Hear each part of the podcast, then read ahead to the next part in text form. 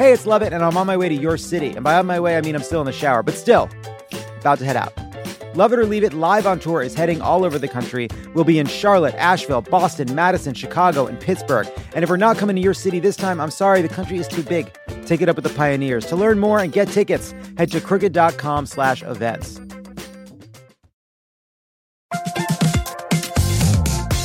Guys, it's been a rough year. Going to get rougher, and you deserve a little treat for not going insane yet. You could head to the local tiki bar and tell the bartender, do your worst. But we have a better idea for you, which is pick out something from the Crooked Store. The store is stocked with tons of new merch. It's perfect for the spring. And classics like the Friend of the Pod tees that you'll be wearing long into the next administration or the next fascist dictatorship, depending on how things go. Pick up a new tee for the warm weather ahead, a mug that'll remind you to stay involved this election year, or a hat celebrating your favorite pod. Go to crooked.com slash store to shop.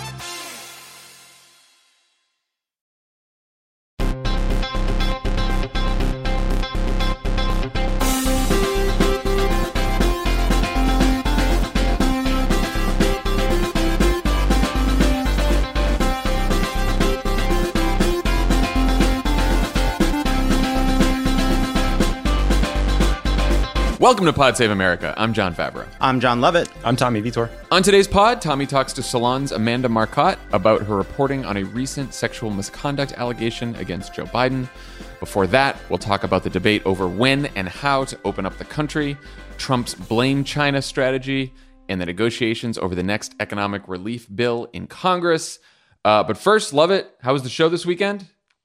We had a great Love It or Leave It. Guy Branum judged my monologue. Emily Heller gave us a tour of her garden that I was against doing, but happened anyway. And Dr. Joseph Meltzer from UCLA talked to us about what was happening on the ground uh, at hospitals across the country. Plus, we talked to some listeners.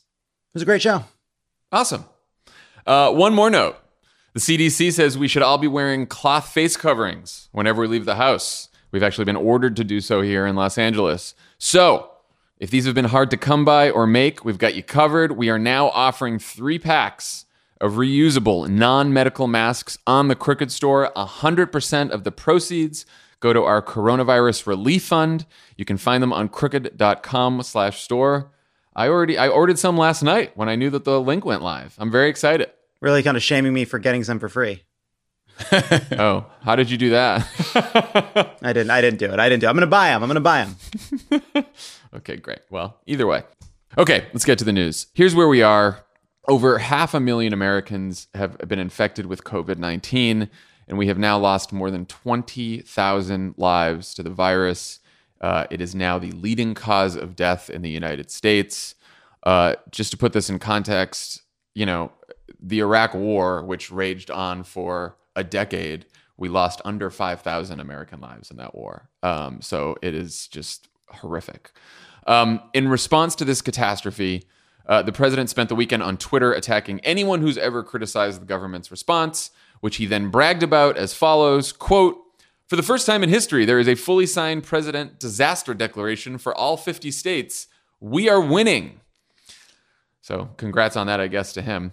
Trump also reignited the debate about when it's safe to leave our homes and go back to work amid reports that he's eyeing May 1st or sooner.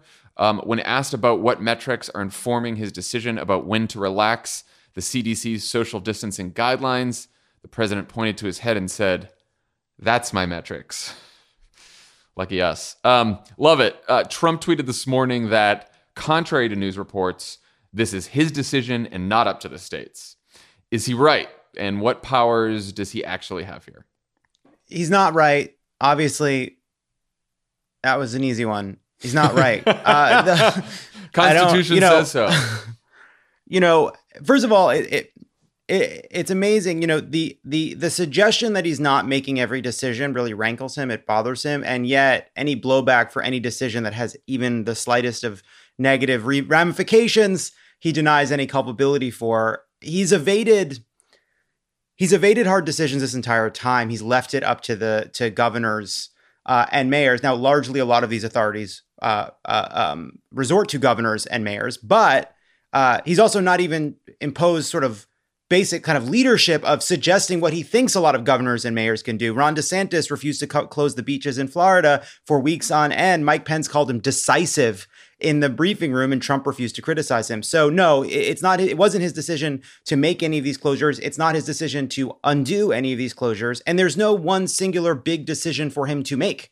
Uh, the truth is that we're going to have to make a lot of very hard decisions over time to slowly reopen the economy. So, on top of it not being true, it's also not preparing the country for just how hard the next few months and even the next year is going to be.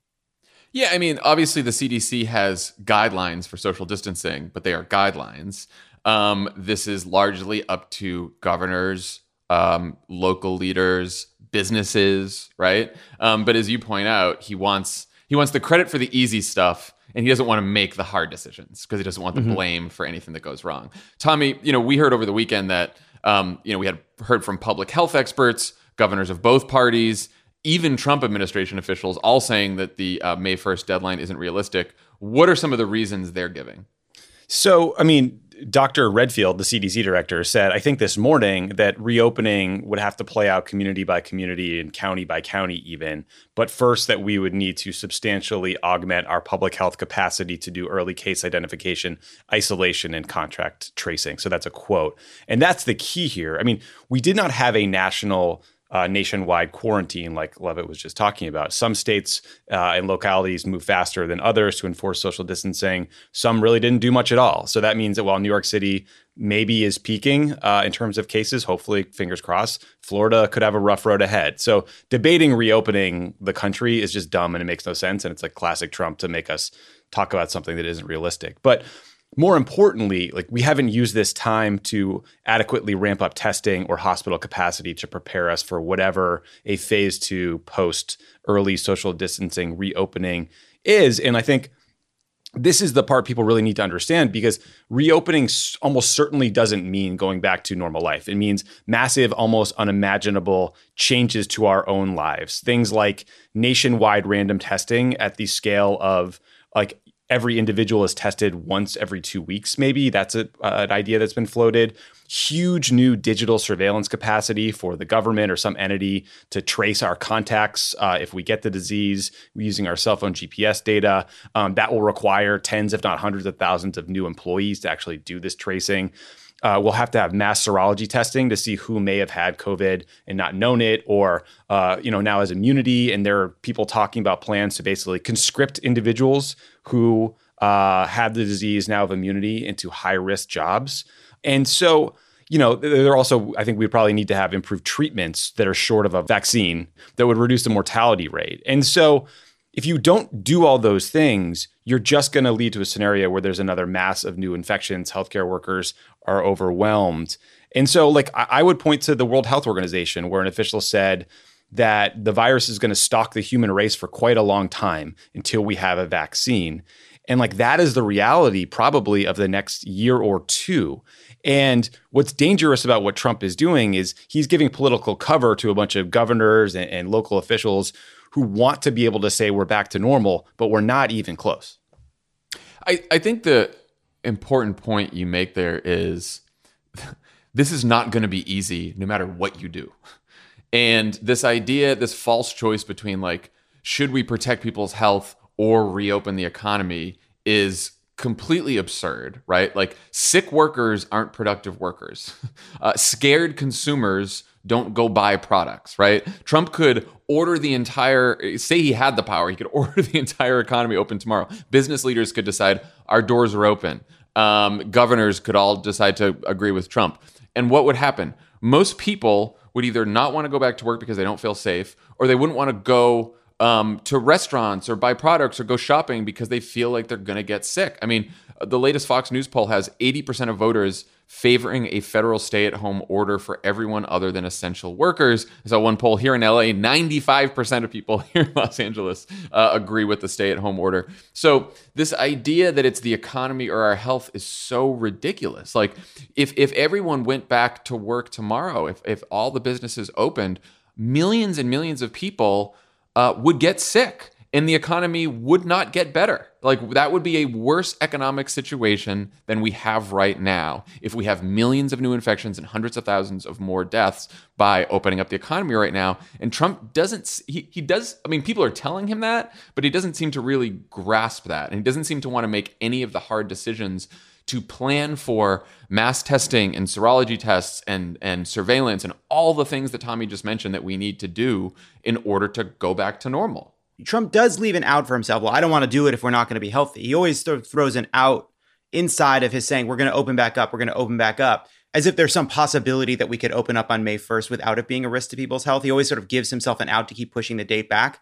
But even if you even if you like look at his behavior recently, right, which involved him saying we'll be open by Easter, then taking it back, having Pence go out there and saying it's 15 days to to to stop the spread, and then 15 days later saying it's 30 days starting now to to uh, to stop the spread. Even if you take it's always 15 that, days away. It's always 15 yeah, days away yeah. from stopping the spread. like even if he doesn't make some calamitous, dangerous decision, saying that he wants governors to do this and blames governors for ec- any economic pain by calling on them to open it, even if it's not time. Even if he doesn't do something that reckless and dangerous, what's happening right now is reckless and dangerous. Suggesting that we could do it is reckless and dangerous because, other than Fauci, occasionally in answer to a question saying reopening the economy isn't a light switch, it's going to be hard, other than the epidemiologists and experts who are screaming, as they were in February, about what the disease could do, screaming now that we have not fully countenanced this, how dangerous uh, uh, some of this talk is because it doesn't let Americans know with so give them a reasonable expectation of what the future is like, what it looks like to begin slowly un, unfurling the economy, to begin coming out, even though we won't be able to go to restaurants as much, we won't be able to go to live events, we won't be able to go back to normal, we won't be able to sit in the same room with a lot of people. That that their inability to set those expectations is going to cost lives because people are going to get tired of being in their homes without without with all this uncertainty, with all this inability to know what the future holds because they can't trust their leaders and they're not getting good information. People are not going to take this for an entire summer if they don't get real, actual guidance from experts about what actually has to happen. What's infuriating is that it seems to be a choice between do we all stay home or does Trump get his way and we all go back? And and, and the solution, you know, as Tommy was talking about, is a plan for massively ramping up testing massively ramping up surveillance and contact tracing. And, you know, we've seen um, a lot of plans over the last week or a couple weeks offered by policy wonks, mayors, governors of both parties, business leaders. Joe Biden just wrote a New York Times op-ed about it. What are some of the common themes in these plans and what parts what parts jumped out as you as particularly important or realistic that we should really be pushing the federal government to do? I mean, I, I, think we covered the core thing, so I don't want to repeat a bunch of stuff. But like, I, I mm-hmm. thought the the Biden op-ed was good um, in that what Biden seems to get is that Trump refuses to acknowledge that we are going to be dealing with this for a year or two, and that we're going to have to totally rethink nearly every element of public life to deal with it. So, for example, Biden cites the need to rethink how offices and restaurants and factories are laid out to make them safer so that we could return to them. I mean, we're going to need that kind of thinking on a, a, national, if not global scale. Think about buses, subways, emergency room waiting areas, movie theaters, Uber rides. Like someone has to be thinking all of those things we do in our general lives before we can resume those activities and call them safe. Maybe there's a way where we are doing, you know, practicing uh, new ways of protecting ourselves and others with masks, wearing gloves all the time. I don't know, a bunch of shit that makes it acceptable levels of risk. But like eh, the thinking needs to be that big and that dramatic. And that is after all the testing and serology and, and surging of, of infrastructure. And what Trump seems to like more than anything is the drama of it all, right? Like you read that insane tweet. I mean, imagine FDR treating like, you know, congrats for the first time we've Pearl Harbor's been bombed. Like it makes absolutely no sense to think that that's a thing to be excited about or, or proud of. But what's frustrating about this conversation, as with so many in the Trump era, is like we're debating the wrong thing. We're debating this narrative yeah. about him being this big decider when the reality is he has very little control. What also comes through all of these different versions of a plan is just how hard it is, just the extraordinary scale of what they're going to say we need to do. Like contact tracing, like they did in South Korea, you know, uh, color me skeptical about America's capacity under this president at this time with the mistrust of institutions and the kind of whatever sclerotic nature of our response so far that we'll be able to ramp something like that up and say, okay, so then we're gonna need to test everybody. Fine. Okay, we need to find out new ways to go to restaurants.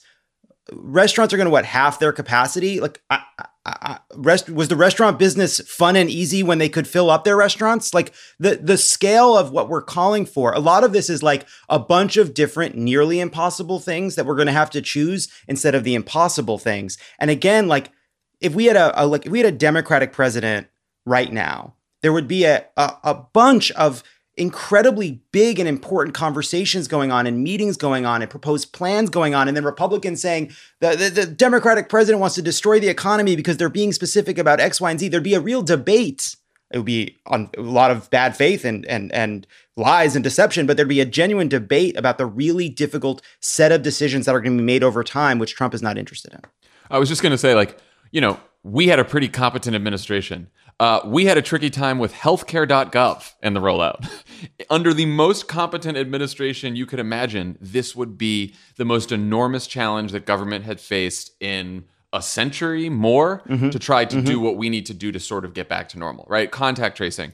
Um, they're thinking you'd need 100,000 workers, paid or volunteer, to start doing contact tracing. Surveillance right? Uh, apple and google last week partnered so that you know on your phone using your bluetooth so it's not you know privacy experts were like more okay with this than usual. Um, if you walk by someone the bluetooth will let you know that that person has had the, has tested positive but of course that's only voluntary right to protect people's privacy. So none of these things are perfect. All of these solutions are going to require the type of imagination and competence that we have never seen from the Trump administration. And by the way, they all call for a federal response, not a state by state thing, right? Like, you know, Boston's doing some interesting things. They're already having serology tests here in LA, right? Like, individually, different states and cities um, can maybe do some of this, but you know, say everything's going great in California and we're testing and tracing everyone, still going to be people coming in from Florida to California, which isn't doing too great. Um, so, what are we going to do about that? This is why you have a federal government,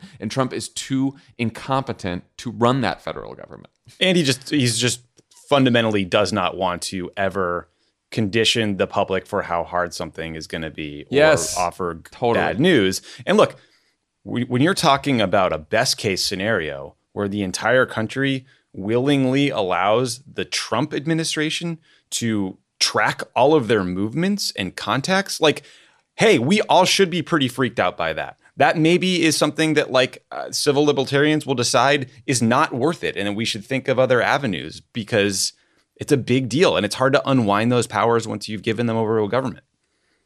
I just, it's like like I don't want to be. We're not in the prediction business. What, what planet? Where, where is this happening? Like, are we? Are we like a massive I mean, it's happening surveillance? In, it's happening in Asia right now. yeah, sure. Where in, in the United States of, of, America in this climate? I, I, I the, think the, that I think the, the only choice is that or stay home. It's that or or or a lockdown that lasts for a year or 18 months. And I think that I think given those choices, people might be willing to give a little on privacy. If it's the kind of thing where I mean, what's going to happen is if it's voluntary for a lot of these things, it's less effective, but it's better for privacy. Well, you start to see, right? You start to see how actually you choose parts of all of these things and you muddle through with some opening and then closing, with scaling up testing and try to get as much testing as you can, especially for people who are high risk or maybe exposed. Uh, some contact tracing in some areas where there's some capacity. Like you can conceive of California, which has responded incredibly well uh, uh, having the competence and, and, ability to deploy some of the uh, some of the measures that that we won't be able to do nationally. You start to see how this gets to be an ugly muddle, but then you realize why companies like Morgan Stanley, who are just watching the money, look at this and say, "Here's what we think for the next year and a half. Here's what's going to happen. Investors need to know. We're going to maybe have another peak next year. We're not going to fully come out. That won't be done till there's a vaccine." Like the people in charge of money are able to tell each other the truth about this. Yeah. But I just think I, I think all this comes down to at every single one of these briefings, reporters should be pressing Trump and Fauci and Birx and everyone else up there.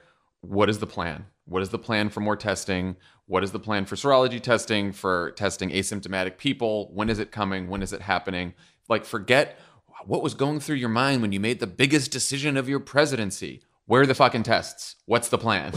we know what was going through his mind. It was Fox News. yeah, right. And and like On. the and the fucking CEOs who have been yelling at him that they want the economy open because you know they can protect themselves, just not their workers. So Trump isn't very focused on plans, but um, he is focused on who he's going to pin this thing on so he can avoid blame for the response. Uh, the Trump campaign ran an ad late last week that blamed China for the coronavirus and accused Joe Biden of being too China friendly. Uh, the Daily Beast says this is now a central strategy of the Trump campaign make China the villain. Uh, and some Democrats, they say, are worried it might work. First of all, Tommy, can you untangle for us the question of how much responsibility China has in the spread of coronavirus in the first place? I mean, obviously they didn't create the virus themselves, but I do think you know they deserve blame for how they initially handled the coronavirus. Uh, China censored news about the spread. Uh, I don't think anyone should believe the official figures about the death toll, for example. But I mean, anyone familiar with the Chinese government's handling of incidents like this should not have been surprised by that.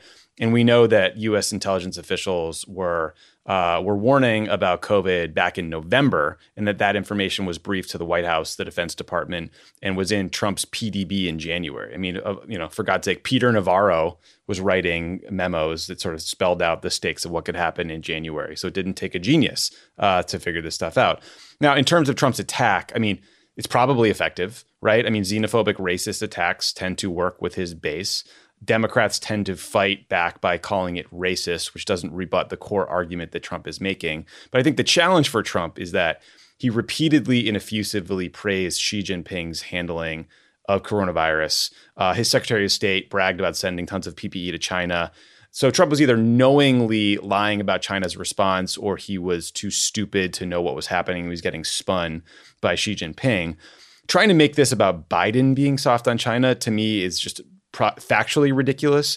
My fear is that Trump has this massive uh, structural advantage of huge social media followings, hundreds and hundreds of millions of dollars in, in money that he's raised, and they can flood the zone, both in earned and paid media, to tell a story that muddles things. And I think that's something that all Democrats should be quite concerned about.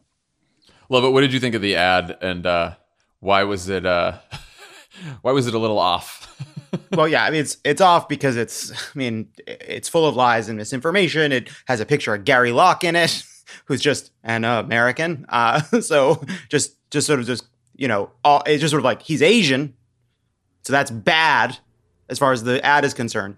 But uh, yeah, I mean, look, when I saw the ad, what I thought is, oh wow, Trump genuinely believes this is a liability for him when Trump and the Trump people view that they have a liability, their first goal is to try to get some of the the stink shared, right? That's what they did uh, with Hillary Clinton and corruption. That's what they're going to do with Biden with China because they know they have a real liability here. That said, it's like you know this is just a it's a classic kind of two things can be true situation, right? Like I see a lot of Republicans. Kevin McCarthy did it today. They're all like they're they're trying to scapegoat China because there are legitimate questions about what China did and didn't do uh, as coronavirus was taking hold. None of that detracts from the failure of the Trump administration to not buy China's spin and not do enough to protect the country. Their one decision they keep hanging their hat on is that he decided to close the borders is a little bit like, you know, saying you close the safe door after the bank robbers got away. Everyone knows this, everyone understands this, but he's going to repeat it and repeat it and repeat it because it's the one talking point they think they have in the face of their kind of terrible early response. Yeah, I mean, you know, Republicans always need an enemy. Uh, having it be an invisible enemy as the virus is not really good enough. um, you know, I, I, think back to sort of after 9 11, right? The terrorists were the enemy. They had a clear enemy, and Democrats were not tough enough on terrorists. And that was basically the that was the play for the next decade for Republicans. Trump wants to do this again with China. He used China as a wedge issue in 2016, except it was about trade. He tried to say that, you know, Hillary Clinton and the Democrats weren't tough enough on China. So this is in his wheelhouse anyway. Um, you know, Center for American Progress did some message polling on uh, Trump's coronavirus response, and they found that, you know, the one thing that people are giving Trump a lot of credit for is this travel ban for China. So it is, it could be an effective argument.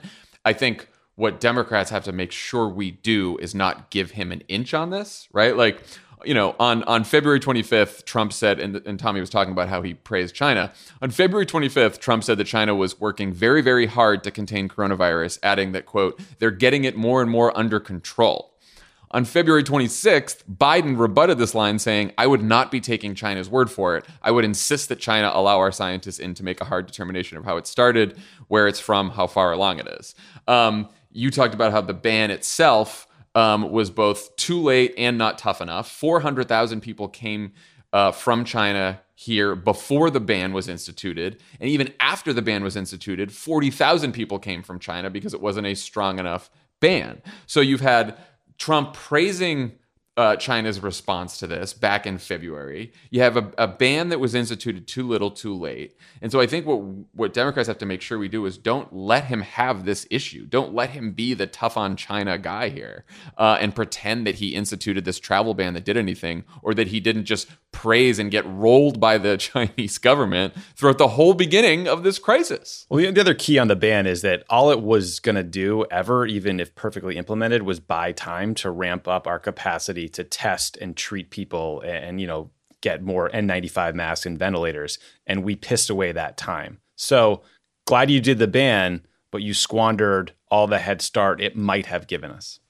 I, I, if I was the Biden campaign or any progressive groups that that run ads, I would put together an ad immediately of all the times that Donald Trump praised China, give people information about how they shipped 18 tons of medical equipment to China when Trump's own cabinet officials were begging for more protective uh, medical gear, and also talk about how the ban wasn't actually as effective as he brags about. I would, I would put that in an ad very quickly because they are going to make China the enemy and they're going to say the Democrats are soft on China, they're tough on it, and they're going to make the whole response about that. So I would I would get on that if I was the uh, the Biden folks. I also just would add too, like it's a larger argument, but it's an argument that can become part of sort of the 2020 conversation around China, which is how this fits into the larger questions about our supply chains, our reliance on China, and again, you will see Trump try to get better, uh, get better than Democrats and that, and why you've seen over the over the past sort of three years, Democrats like Sherrod Brown not uh, uh, um, instinctively argue in favor of certain kinds of trade agreements and what have you, because they understand that there's a legitimate, important place where Democrats need to get some leverage. Democrats just need to be smart on this issue too. They need to not let Trump own trade with China too, especially when what we've seen is some of our supply chains and a lot of other economic challenges have been born of our reliance on Chinese manufacturing.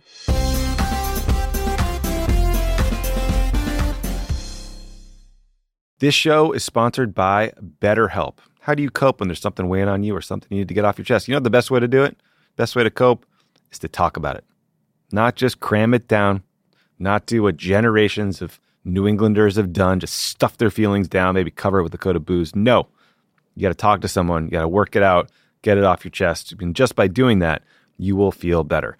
We all carry around different stressors, big and small. When we keep them bottled up, it can start to affect us negatively. Therapy is a safe space to get things off your chest and to figure out how to work through whatever's weighing you down. If you're thinking of starting therapy, give BetterHelp a try. It's entirely online, designed to be convenient, flexible, and suited to your schedule. Just fill out a brief questionnaire to get matched with a licensed therapist and switch therapists anytime for no additional charge. Get it off your chest with BetterHelp. Visit betterhelp.com slash PSA. Go today to get 10% off your first month. That's betterhelp, H-E-L-P dot com slash PSA. All right. Since we've had 16 million people filing for unemployment in just three weeks and, and parking lots full of cars in line for food banks, uh, let's talk about the debate in Congress over more economic relief. Um, so the original plan was to negotiate a fourth stimulus bill, um, which has you know earned the catchy nickname Phase Four. Uh, but then uh, last week, Mitch McConnell said that even before Phase Four, he wants to get another $250 billion out the door to shore up the Paycheck Protection Program, which gives small businesses loans to cover the salaries of all employees making under $100,000. And they don't have to pay back those loans so long as they don't lay off their employees or cut their pay deeply.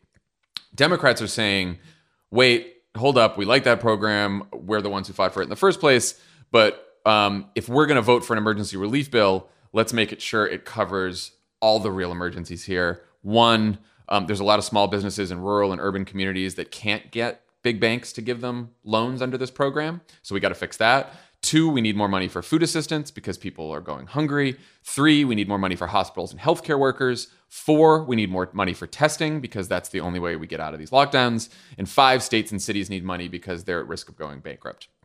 McConnell and the Republicans are so far saying, no, we refuse to negotiate and are accusing Democrats of, quote, blocking job saving funding unless we renegotiate unrelated programs. Uh, Tommy, how should the Democrats play this?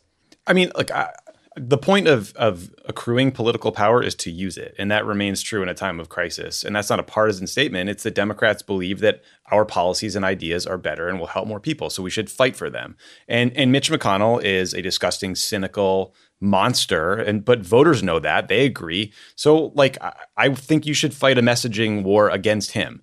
Politico uh, did this big piece on sort of hardball ideas for the the phase four stimulus bill and it like you know kind of crudely but accurately points out that the conundrum for democrats politically is that when you help the economy when you bail out governors like ron desantis in florida who have totally screwed up the response you're bailing out your opponents right? And you're helping them politically. And while that's right like there's just no way around it. So i think democrats you know need to think about the long game here. And i think we need to think about how bad this could be and how long it could last and like how many things could spiral out of you know an economic catastrophe that lasts 12 18 months.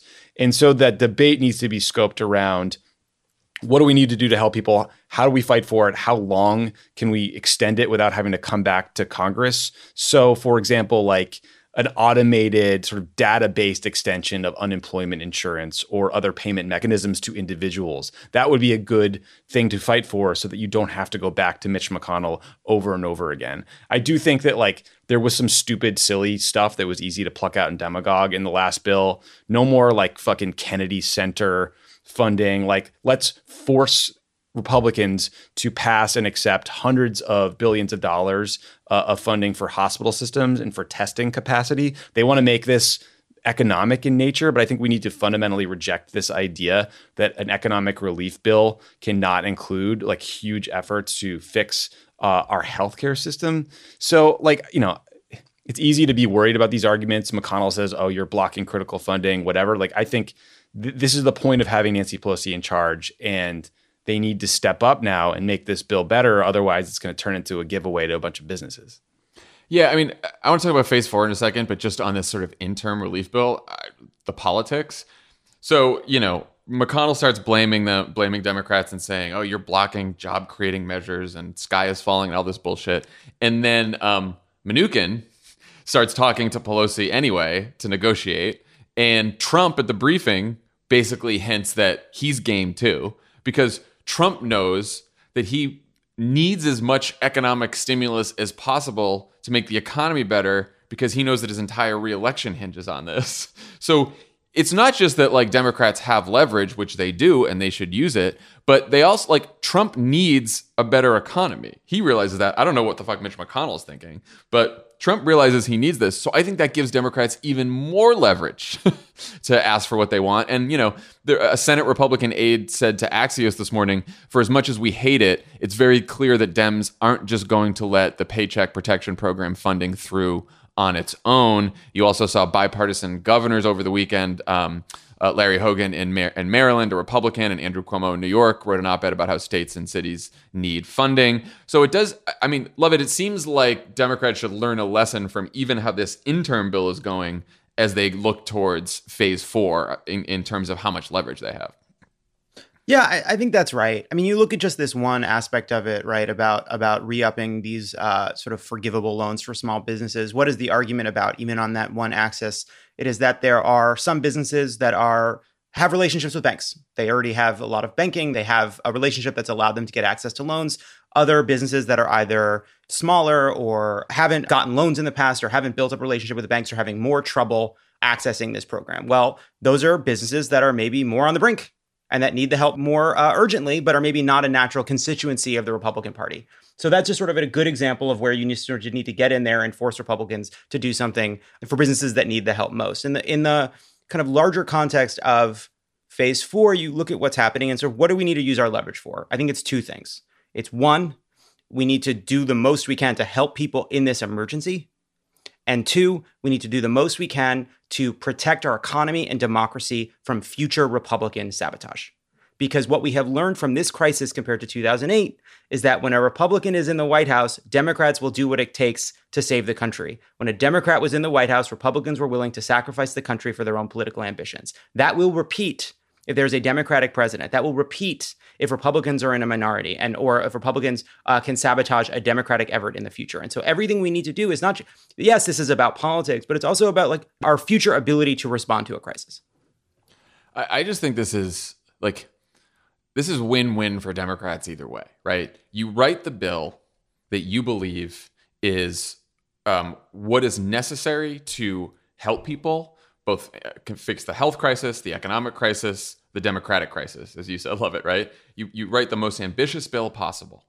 This is what we believe. Either you get Republicans and Trump to accept that, and then you go say, this wouldn't have happened without Democrats fighting for it, or they don't accept it, and the campaign in November that Joe Biden runs and all the other Democrats becomes here is what we believe America should look like right now. Here is our plan to rebuild America. It is focused on helping people. They are about helping their rich friends. They are about, you know, $500 billion bailouts with no strings attached. They are about helping the biggest companies. We are actually trying to help the people who have been hurt most by this crisis. Um, and so, like, I, I, you know, Nancy Pelosi has a majority. Um, she can negotiate all she wants with Mnuchin and McConnell. That's fine. But pass the bill that you want to have passed. I mean, Michael Grunwald in Politico, you know, he's he sketched out a few different scenarios about what it would look like if Democrats are actually willing to play hardball, which I think is a great piece. Um, you know, more congressional oversight for any money that's going to businesses, since we didn't have tough enough oversight in the first bill. Um, I think Tommy mentioned this triggers so that future relief payments would automatically go out when unemployment rises to a certain level so that you know if Joe Biden becomes president suddenly the Congress says oh we're not giving you any more relief. Republicans in Congress just decide to cut it off like they did to Obama. Um, funding for the kind of public health infrastructure that countries like South Korea are using to lift their lockdowns what we just talked about mass testing all that kind of stuff and you know a big jobs jobs program and then most importantly as we've been talking about at least voting protections for November. I do think like you know we've talked about this a lot here, but we really, really got to make sure that that voting is uh, that people feel safe when they vote. Yeah, and they also just like they need to think a little bigger. I mean, I saw some data that like the UK is paying 80% of worker salaries, Denmark's doing 75, South Korea's 70. We're like, "Hey, here's a one-time check for like 1200 bucks, maybe a little more unemployment insurance." Like that's not going to cut it. And uh you know, people are going to be in desperate situations pretty fast because the economy is not going to reopen up. Like things are not going to be normal, and we need to plan for that and plan for it over like a two-year time frame. I'd also just would add to that, like, you know, one of the things we certainly shouldn't be worrying about is sort of like the short-term claims by people like McConnell and McCarthy and Trump that yeah, Democrats are holding them. it up, trying to trying to hurt the economy, won't want to help people. I mean do we think like here we are it's a it's uh, you know i've lost sense of time because we're all in our homes but it's been it's been uh, uh what two weeks since the passage of the previous package that was that democrats fought and negotiated for some protections and some changes. Uh, during that negotiation republicans were saying they were destroying america they were hurting people they don't care about the economy I don't believe voters will be thinking about that in November of 2020. That two day period of uh, of of broadsides against Democrats. So the most so so as long as Democrats don't lose their nerve, and so far it seems like they are at least saying the right things about willing to fight, we have leverage. Yeah, look, there's been some good ideas out there too. Um, Schumer unveiled a proposal called the Heroes Fund uh, that would provide $13 per hour hazard payments for frontline healthcare workers, grocery store clerks, truck drivers, drugstore workers, pharmacists. Um, Elizabeth Warren and Ro Khanna just released a workers' bill of rights plan today that also has hazard pay, like Schumer's bill, um, adequate protective gear, protections for unions, universal paid leave, funding for childcare, whistleblower protections. Um, I agree, Tommy, that like you know, Pramila Jayapal has a a bill that would basically guarantee, you know, like sort of like uh, the, the program in Denmark and some countries in Europe that would guarantee that you are paid while staying home. Um, you know, there, some people here say what we did in the last bill for unemployment insurance, which is uh, for the average worker, 100% paycheck replacement is just as good as that. Though, again, you like the difference between unemployment when you have to leave your job versus just being able to still be employed and get paid, I think is a real difference to talk about. So there's plenty of good ideas here, but I just think Democrats need to be as ambitious as possible. Um, we mentioned that we've been focused a lot on the voting part of this uh, here at Crooked. A lot of you have asked us what we can do about it. So we are launching a new call tool on Vote Save America that will help connect you directly with your representatives and give you a script to help you out with what you need to say. Uh, if you go to votesaveamerica.com slash call, um, you can get connected. Here's what you can ask for when you reach out to your representative. Um, you should say that Congress should pass a fourth coronavirus relief package that includes at least $2 billion in safe election money. They should require states to invest in expanded vote by mail and early voting and they should ensure that in person polling locations have the resources they need to operate safely and efficiently.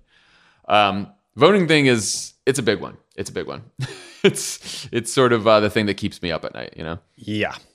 All right, great. So uh, again, votesaveamerica.com slash call. Check it out. Uh, also, before we go, uh, some breaking news here in the middle of the podcast. Bernie Sanders has endorsed Joe Biden. Uh, I think it's in a, in a Zoom call. yeah, I think it is too. as uh, as all good endorsements happen, uh, so it's great. It's a full throated endorsement. Basically says today I'm asking all Americans, I'm asking every Democrat, every Independent, and I'm asking a lot of Republicans to come together and support your candidacy, which I endorse. Uh, they also announced a joint task force between Sanders and Biden, worked on by their staffs to um, talk about you know various progressive issues and policy positions. So that's some good news. Yeah, good for Bernie. Good for yeah. Bernie good for Biden. And you know, it's uh, I think both of them realize this is uh, this is bigger than either of them. So that is a uh, that is a good sign. Okay, when we come back, we'll have Tommy's interview with Amanda Marcotte.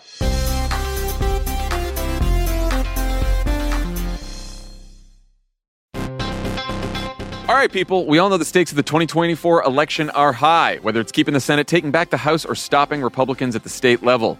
If you're ready to make a real difference, Sign up for Vote Save America's 2024 volunteer program. And just to make it interesting, we're pitting you against each other. Vote Save America will sort you onto a team, east or west, and you'll compete with a community of other volunteers to maximize your impact on the ground with opportunities tailored to you and the causes you care about. The team with the highest volunteering stats could secure the biggest prize of all, the continuation of American democracy. Head to votesaveamerica.com slash 2024 now and get ready to organize or else. This message has been paid for by Vote Save America. You can learn more at votesaveamerica.com, and this ad has not been authorized by any candidate or candidates committee.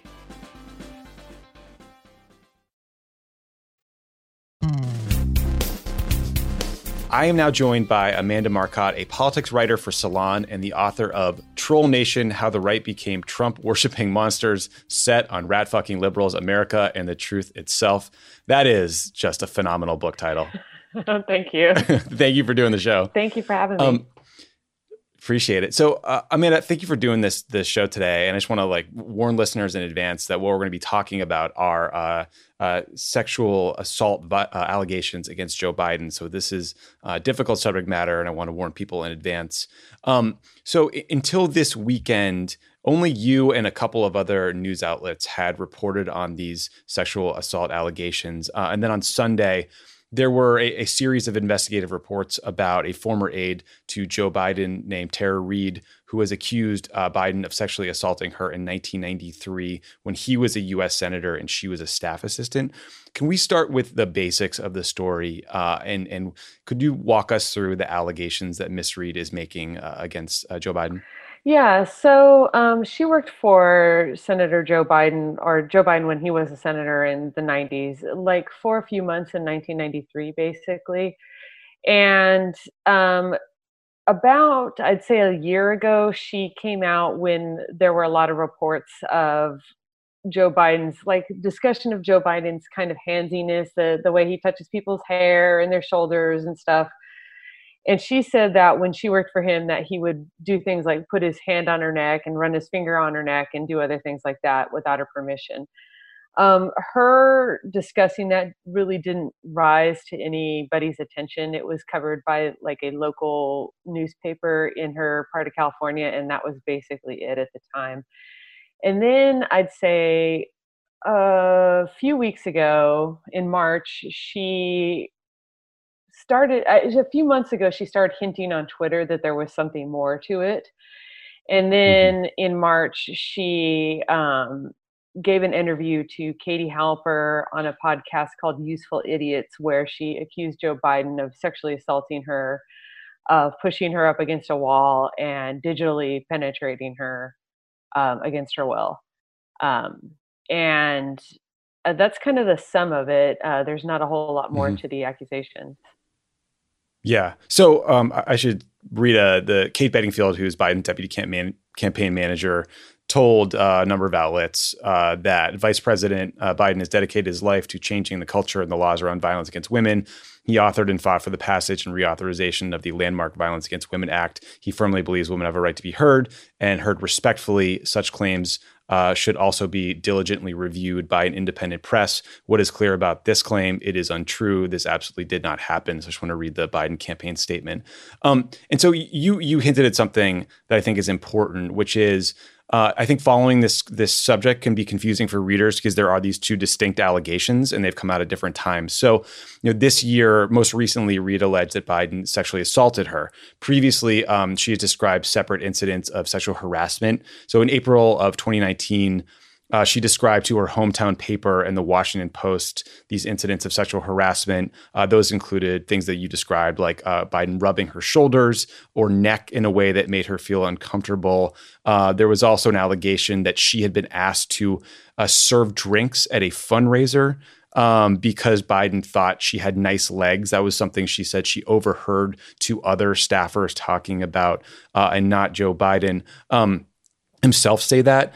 And so, like you you noted, this was during a period where there was considerable coverage of what was described as right unwanted touching, creepiness, inappropriate uh, behavior given a power dynamic, uh, and not sexual assault. And so, I raise this not because I think uh, one allegation invalidates the other in any way. But I do think that understanding the details of the story, uh, including what details were sort of shared contemporaneously, can be hard to follow in some of the reporting. And so I was hoping to just lay it out for for folks. I mean, can you talk a little bit about this, the allegations of sexual harassment that were also made? Yeah. So basically, at the time, Tara said, um, told this reporter and she repeated this to me when I interviewed her that she just kind of felt like there was an atmosphere in Biden's office of of like a kind of Mad Men type atmosphere, right?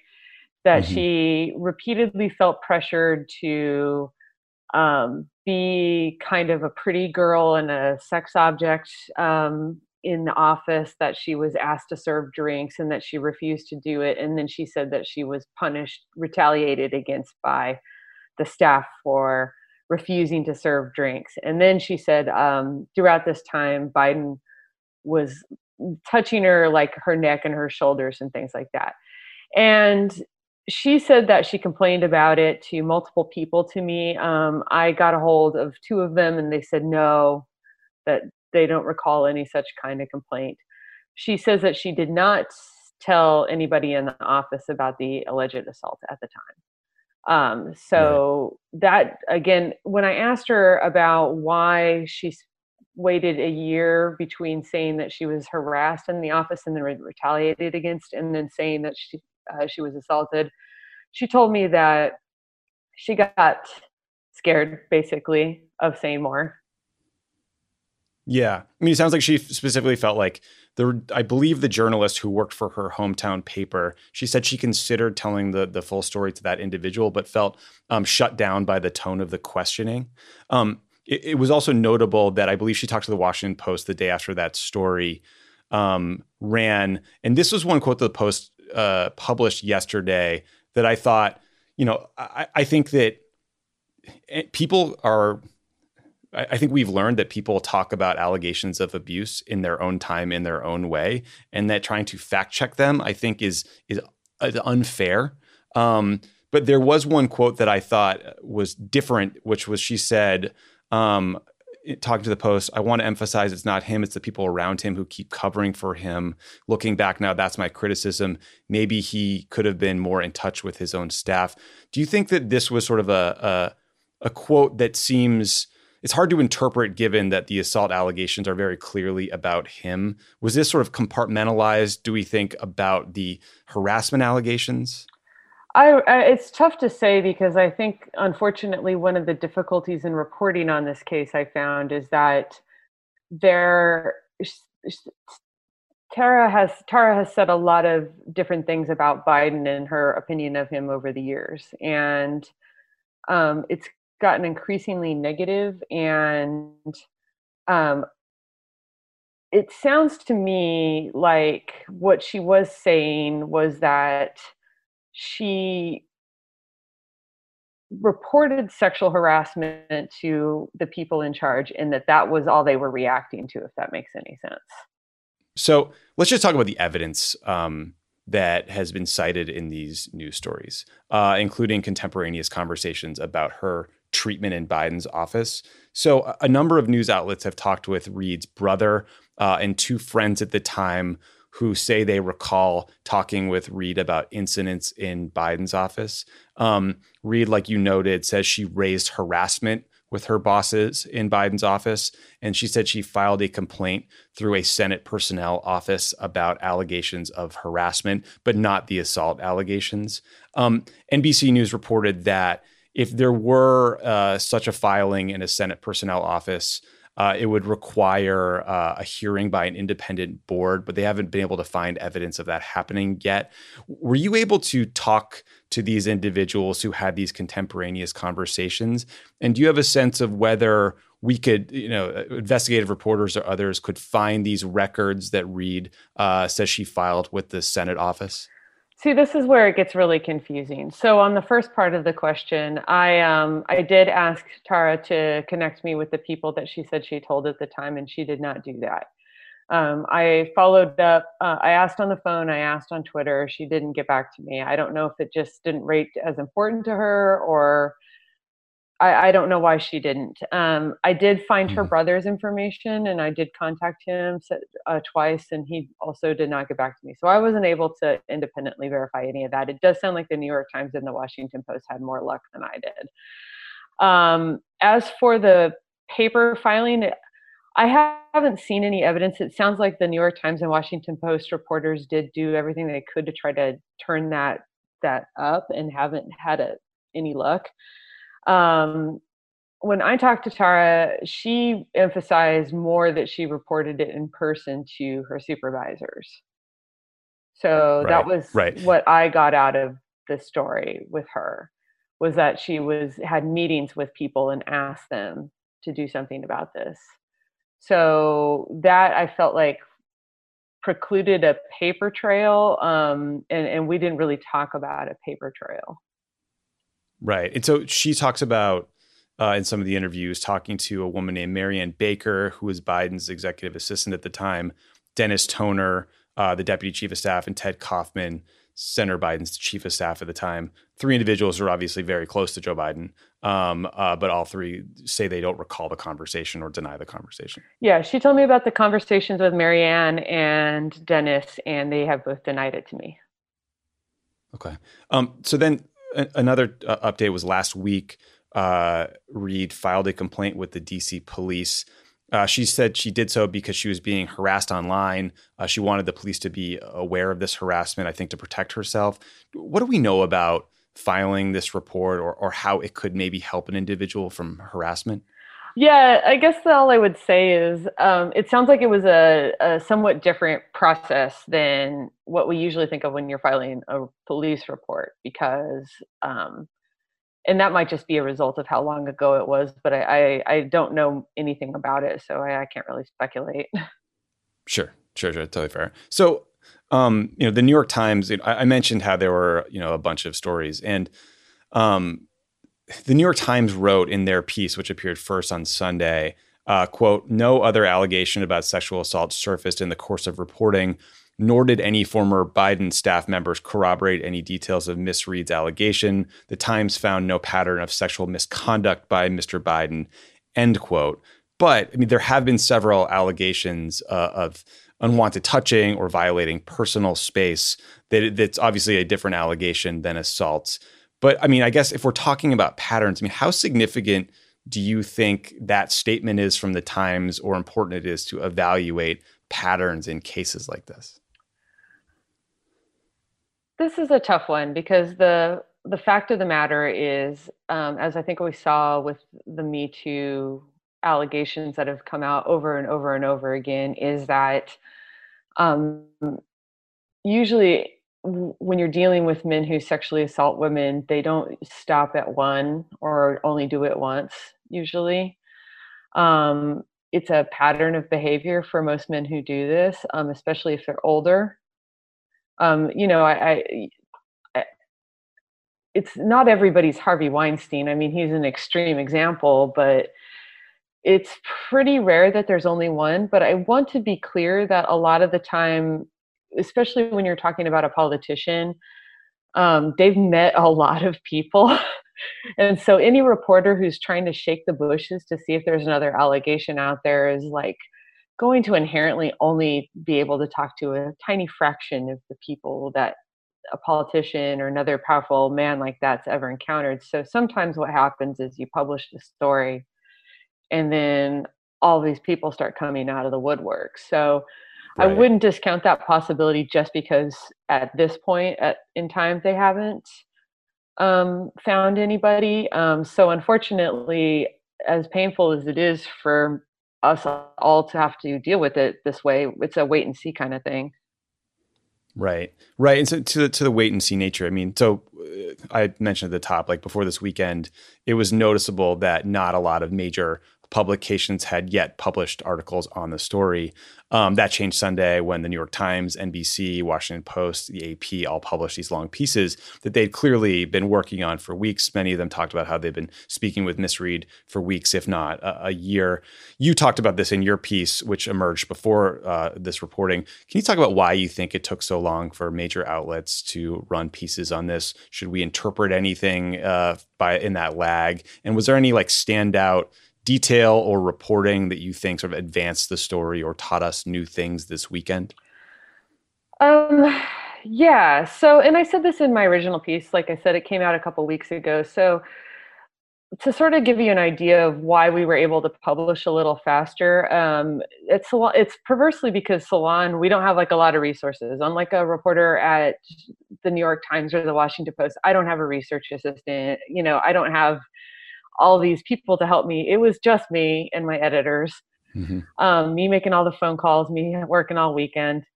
Um, and what I quickly realized after talking to Tara, after talking to the folks at Times Up, after talking to at least one of the law- one of the lawyers that um, Tara interviewed with, and some other folks with the Biden campaign and stuff, it, it became pretty clear to me pretty early on that the chance of actually finding out what actually happened here, especially with our limited resources, was pretty low.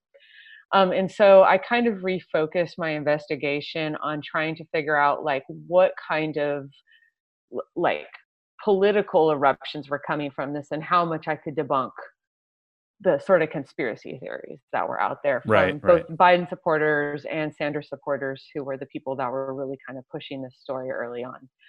And that was the most I could do with my resources, but luckily that was the kind of work that we could turn around really fast. I think that with the New York Times and Washington Post, even though they have a lot more resources than I do, um, they were hitting their head against the same wall that I was hitting my head against early on, which was it, it was very difficult to figure out the truth of what actually happened in 1993 between Reade and Biden and they um i think what happened is they just spent more and more time just trying to get all the like facts in the or in order and do all the interviews and and see how many more people they could talk to just to see if there was any chance of finding something that could tell us the truth one way or another. And that just takes time. It's a, a lot of hurry up and wait right? You you mm-hmm. file a foia request you make phone calls you try you ask everyone that you can find um, I didn't have to deal with that aspect of it quite as much. Um, so I think it was a little easier for me to get it out fast. Does that make sense? Yeah. No, that makes total sense. I think it just speaks to how challenging it is to figure out anything that happened a long time ago. Um, the challenge of reporting generally takes a lot of time. People are being conscientious. Um, I guess you talked about the conspiracy theories. I mean, so this this is one of them and frankly it's like the least interesting part of the story to me but a lot of attention has been paid to uh, tara reade's writings about vladimir putin the very short version um, is she wrote some effusive things about putin like quote he's a compassionate caring visionary leader which is obviously not accurate but uh, you know it's not really relevant except that there were all these accusations then that she was a Russian agent, and understandably, that really bothered her. And it seems like those accusations became part of why she sought and failed to receive support from the Time's Up Legal Defense Fund uh, in particular. So, can you talk about the Putin piece of this? Is it any? Is it worth anyone's time to care, or are people just like scarred and overreacting to 2016? Um, you know, obviously that was a big part of the conspiracy theories that were going on online. So I, I looked into it. I was able to find the writings. She had written them on Medium and then deleted them. Um, I think obviously because it was embarrassing, um, and and she was worried about that. Um, when I asked her about it, she she was pretty all over the place about what she believed about Vladimir Putin, and um, I think, you know, she just I, I, think what the truth that's closest to it is that she did watch some Oliver Stone documentary and just got like caught up in like Putin worship, right? Um but ultimately have to conclude that if someone was a Russian agent, they would do a better job of hiding that fact yeah. Um, seems right. You know, like if you if Russia was paying you to spread propaganda around the US, you wouldn't like run around like saying things like that because it would discredit you, right? So I think I yeah. believe her that she just really got caught up in um, some Oliver Stone style propaganda about Vladimir Putin. And I think what's most important is I don't really see how that changes what happened between her and Biden 1993. Like people with bad ideas and bad beliefs can get sexually assaulted. Yeah. Yeah, absolutely. Um, yeah, I mean, frankly, I, I, debated whether even to raise it. It's just there's so much traffic online if you search for, uh, for this uh, about that issue that eh, you know it's it's demoralizing. Um, so, look, you know, we just talked about these allegations, old and new, for 25 minutes. I mean, do you have any advice for listeners who who heard this conversation or read the stories and they feel like they're despondent, they don't know what to believe, we don't know how to process complicated, painful allegations like this in a way that that that is fair and factual? Is there any advice for listeners? I mean, I would just mostly caution patience. Um, what was heartening for me in seeing the New York Times and the Washington Post and NBC News and all these other places um, pieces about this was that it was true that reporters were actually working on this. Reporters are actually working on this. Um, we may never know the truth of this, and that may be something we just have to live with. Um, but like wanting the information right now and just feeling like if we don't have it right now then uh, everything is like hopeless or lost is not the attitude. I think everyone just needs to sort of wait and see. It's okay not to know. It's okay to say i don't know. Yeah. That's a good that's very good advice. Um I feel like we will um, continue following the story. Uh, hopefully, there'll be more reporting that offers more clarity. But Amanda, thank you so much for for talking with me today. Uh, and everyone should check out your book again, Troll Nation: How the Right Became Trump Worshipping Monsters, set on rat fucking liberals America and truth itself. I just wanted to say it again, but thank you. Thank you. Thanks, Amanda, for joining us today, and uh, I'll talk to you guys soon. See you later. Bye.